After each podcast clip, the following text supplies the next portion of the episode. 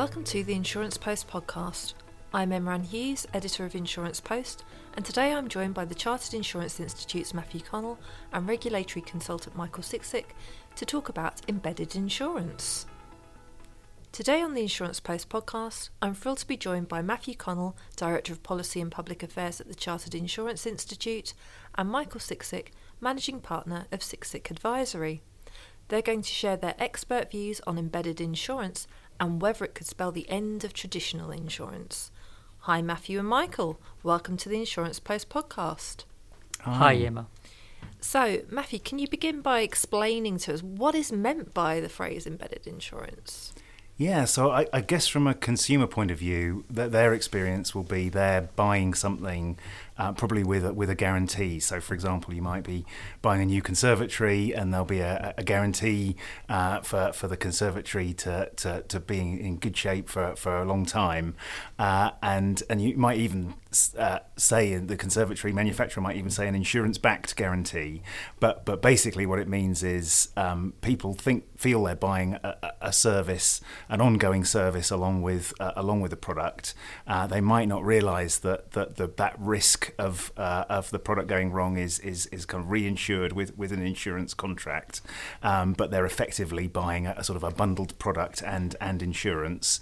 Um, but but the perception might be that it's just a, a, a product with a very good service with it. Michael, would you agree with that definition? What do you see as the pros and cons of embedded insurance? So there is, thank you, Emma. There is a lot of hype around embedded insurance. I think I will argue that it's not a new concept at all. I think it has been part of uh, things like travel insurance and white goods um, for many years. Uh, and what is new is the tech around it and the system. So the interface, technically called the API, connecting online purchase with an insurance journey. This is what is new, and I think this is why a lot of people are excited about it. Is can it change the distribution of insurance product?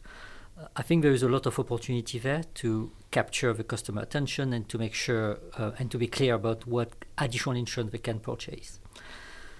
If you ask me about pros and cons, I think there's a lot of pros that I think come up from the example uh, we just heard convenience, and it broadened the reach of insurance product reaching people.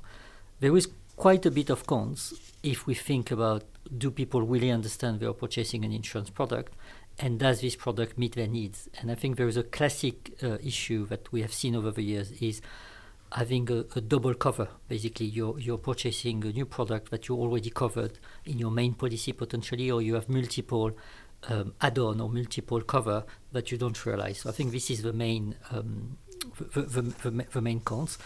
Another one is mis- what I will coin the, the mispurchase that you, you miss by, by not understanding exactly the cover you're getting, and then you get a, a bad surprise at the point of claims. The risk that you've sleepwalked into cover.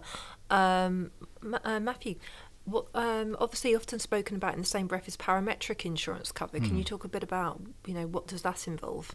Yeah, so that's that's insurance uh, where where the claims process is, is slightly different from, from traditional insurance. So, uh, with traditional insurance, the amount that you can claim will be linked to um, the amount that, that, that you've lost, the amount of damage perhaps. Whereas with parametric insurance, there's an automatic payment when there's a, a certain event. So, uh, you know, if, if a storm hits hits your region, uh, traditional insurance would say, well, how much damage did you do, did you suffer from the storm? Whereas parametric insurance would say, well, the storm was big enough to trigger a payout, so so you get the payout regardless. Mm. And what was it in terms of? I mean, obviously, with both parametric and embedded insurance, you've you're kind of moving to kind of like seamless insurance process. Michael, do you think that seamlessness could result in accusations of mis-selling? Yeah, so I, so I think again I will use the term rather than mis-selling. I will use the term mispurchasing because I think it's usually will be non-advised sales, so will be up to the consumer. And I think it's important to, to, to think about the, all the effort of a regulator about consumer protection and consumer duty recently. It was consumer duty in this digital age. And I think it's useful to remember that a lot of people creating digital journey, they will use Amazon or Netflix or Apple as the sort of gold standard. And I think what the regulator is saying basically by pushing on consumer understanding is do people go in this digital journey for financial services slightly different than what you would purchase again Amazon, Netflix and Apple. And I think the key example is I think no one around this table will have read all the conditions, term and condition of an Apple product. I think this is what the regulator want to avoid: is having a journey that is clear enough and understanding enough, where you don't need to go to this uh, term and condition that nobody goes anyway, and making sure that people understand. So I think there is really this move to digital journey to be adapted to a financial services product. Um, so I think this is the, the, the, risk, and I think the regulator putting this mechanism in place to avoid going there. But Michael, I suppose it's the difficulty of, um, and we recently covered um, that if you ask the average, per, um, especially um, kind of like younger generations, they want every experience to be that Amazon experience, that kind of talking to their Alexa and things just appearing. Um, but as you kind of touched on, to avoid mis-selling, you've really got to engage the consumer with what um, cover they have and haven't got perhaps in a policy. So, how, uh, what kind of conversations need to take place between insurers and the regulator to get that balance right? So, I think the, the, to be fair, I think it's up to the firm because the onus is on the firm to be able to evidence the fact that they have checked exactly what you're describing, Emma, is checking that the person understood. So it's not almost about what you do, it's about how you evidence that it has achieved the outcome. So do people understand, whatever generation, but do they understand what they have purchased? And is there a surprise at the point of claims? And I think the point of claims is, I will describe the moment of truth. Does it deliver what people are, are expecting to deliver? Mm. And the question is, how do you test that? to be fair, digital journey is also a lot of benefit because you have a lot of data points where there is a lot of sophisticated way of understanding what people where people click, what do they do from one page to another.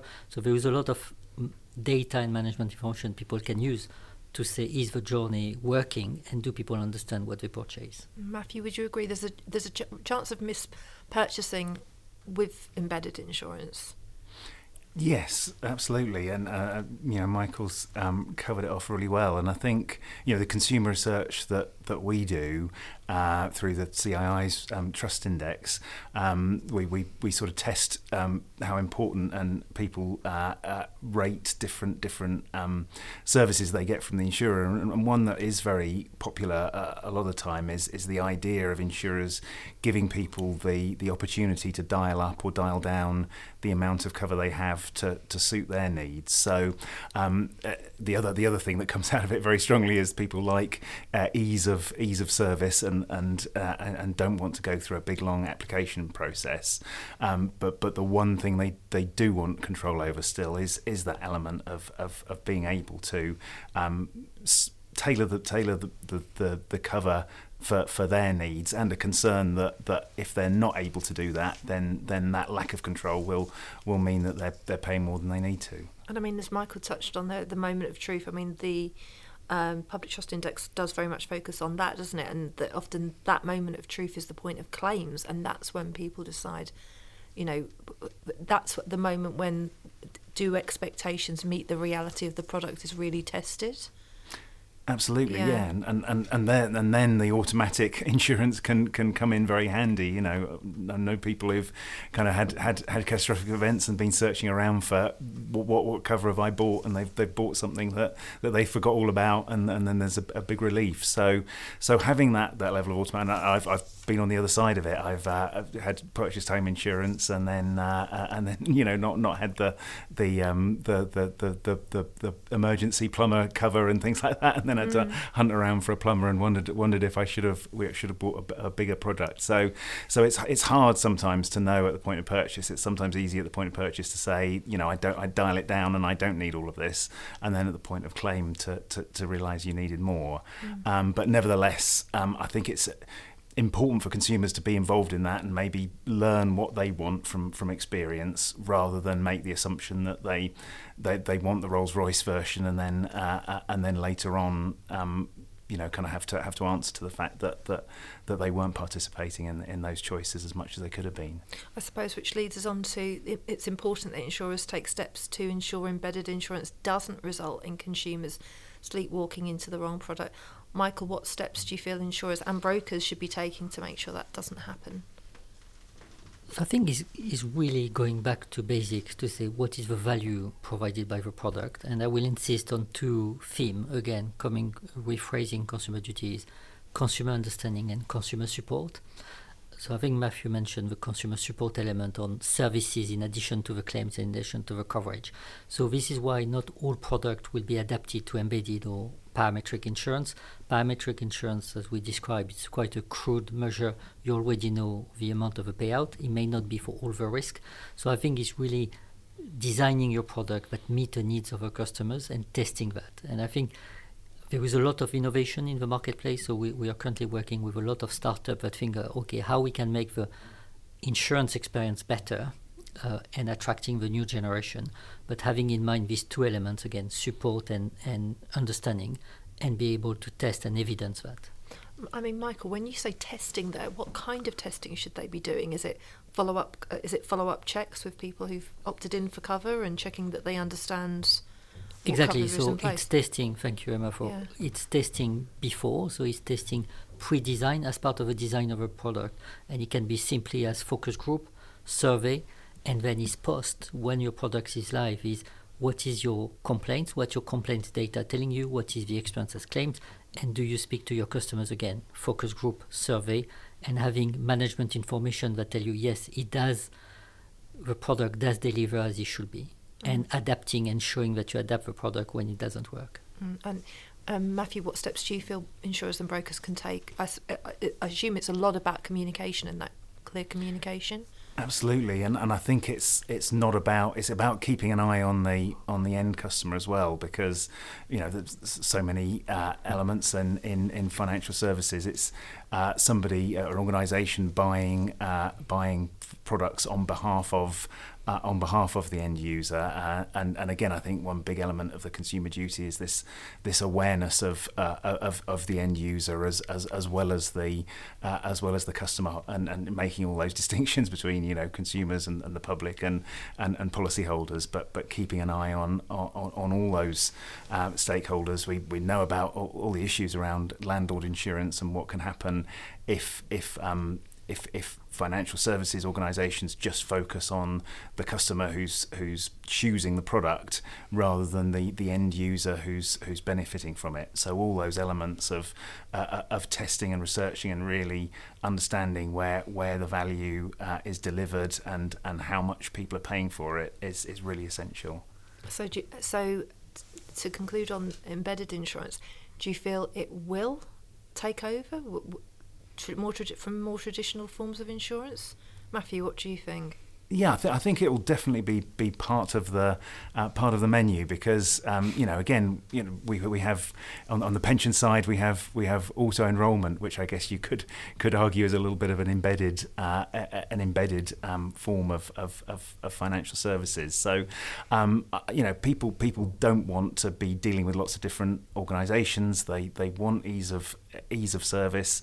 Um, and and so and so I think that there will be uh, an element of that in it, and I think you know similarly with, with parametric insurance, when there's a, a huge event uh, like a flood or, or a, a, a huge storm or or, or, or or lockdown for business interruption, maybe there's a place for a small amount of of parametric insurance to tide people over the initial shock, um, and then and then give them a chance to, to get into a situation where they can start mitigating those those big risks. So I think uh, I think it is a, a very important tool in the in the in the in the toolbox um, to help improve uh, coverage and, and help improve consumer uh, experiences.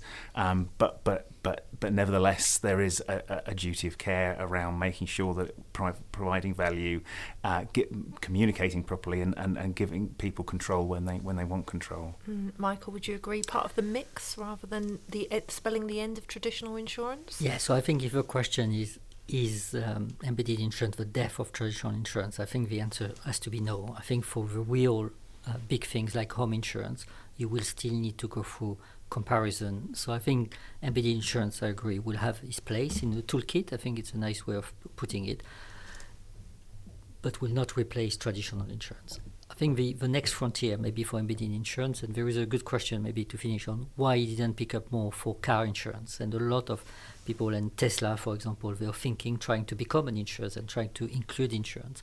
I, I think this will be the next frontier to say why it doesn't pick up more and how you can find a way of including insurance in product you will expect. So car, you, you leave uh, the car dealer with your insurance covered, I think there is an inherent difficulty is that the price of insurance is very small compared to the price of a car. So it may be difficult to include that into the same journey and discussion. I think there is a big challenge potentially going forward. If embedded insurance become more prominent, will be what is the role of insurers within the customer journey, of it just becoming the risk taker, but having someone else, another party, leading the, the relationship with the customers. And I think I want to leave the audience with that of saying, is the insurer role will change going forward if embedded insurance pick up? The, the only thing we can always be certain of is change mm. in this industry, indeed. Um, thank, that brings us to the end of this episode of the Insurance Post podcast. I'd like to thank Matthew and Michael for joining us and sharing their insight on embedded insurance. As always, also thanks to you for listening to the Insurance Post podcast. If you enjoy our show, please rate and review us on Apple Podcasts and make sure you never miss an episode by subscribing to Insurance Post and following us on Facebook, LinkedIn, and X. Make sure you come back next week for a discussion about AI and insurance as technology takes over Insurance Post for the week. Until then, this is Emma Ann Hughes signing off. The Insurance Post podcast is a product of InfoPro Digital.